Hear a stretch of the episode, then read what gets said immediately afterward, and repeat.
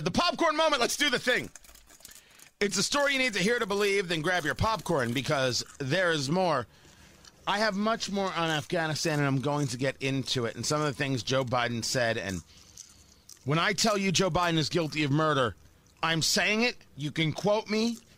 And the people discussing him leaving office are the only people making rational sense. I think it is some of the left wing reporters out there saying the Republicans are trying to cheapen impeachment. He did this. Terrible advice from terrible advisors. Mark Milley, absolutely, positively awful. Wait till you hear we go back in the Wayback Machine, his commentary about why we don't need Bagram Air Force Base. That's actually not what I'm bringing you here. I'm bringing you here the officer who shot and killed Ashley Babbitt. This is a story of January 6th. I want to make sure that I am um, uh, very clear on this.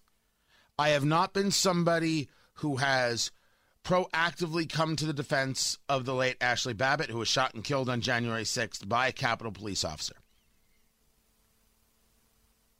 There's no doubt that uh, damage was done to the Capitol. There's no doubt that people uh, ran into the Capitol uh, when, when they weren't supposed to. There's just no doubt about these things. There's also no doubt that she was trying to get through a doorway as I see it.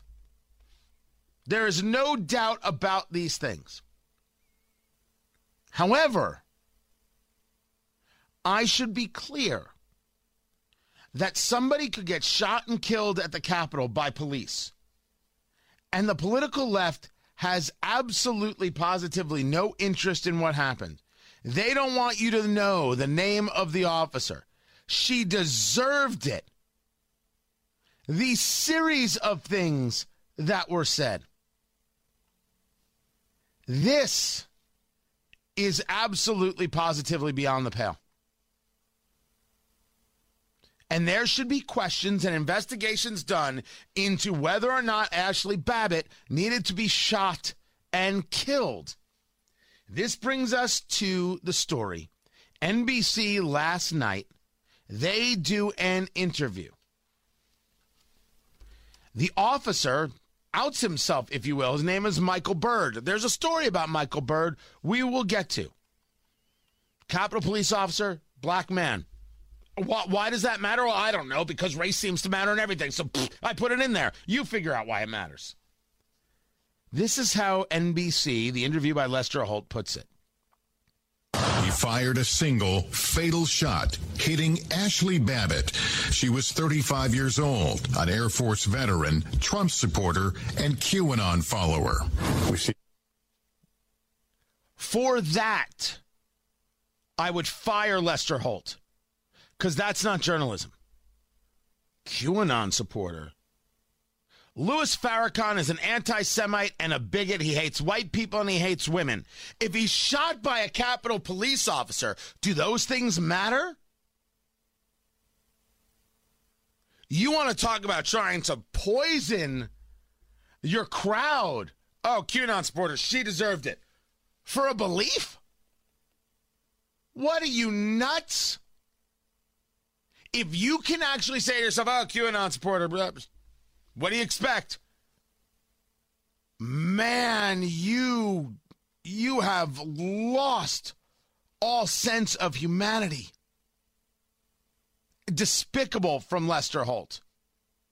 But maybe more despicable from Michael Byrd.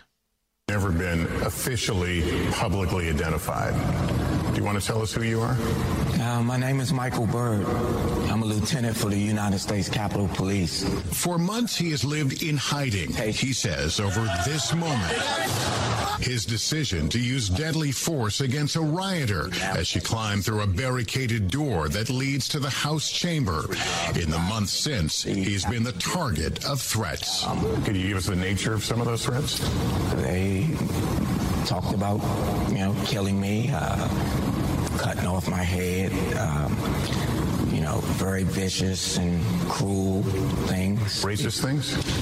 There were some racist attacks as well. It's all disheartening because I know I was doing my job. Given the nature of the threats that you describe, do you have any concern about showing your face and identifying yourself? Of course I do. Uh, that is a very vital point, and it's something that uh, is frightening. I believe I. You gotta love the fact that Lester Holt led him. Oh, there were racist things too, right? There were racist things as well. It's frightening. I believe I showed the uh, utmost courage on January 6th, and it's time for me to do that now. You thought you showed utmost courage on January the 6th? You said that about yourself as a Capitol Police officer? Can we just discuss the fact that that is a very strange thing to say about yourself? By the way, this is the same officer as reported who left his gun in a bathroom. He left his weapon unattended in a Capitol bathroom. This, according to rollcall.com. This is the lieutenant from January of 2019. Lieutenant Mike Byrd left his Glock 22 in a bathroom in the Capitol Visitor Center. So before you go cheering him, remember this is a guy who wouldn't be allowed into a Carmel Clay school board meeting. leaving his gun unattended. Might as well have slipped out of his pocket. I am not somebody who defends Ashley Babbitt going into the Capitol. But we're now going to elevate this guy as a hero. I'll pass.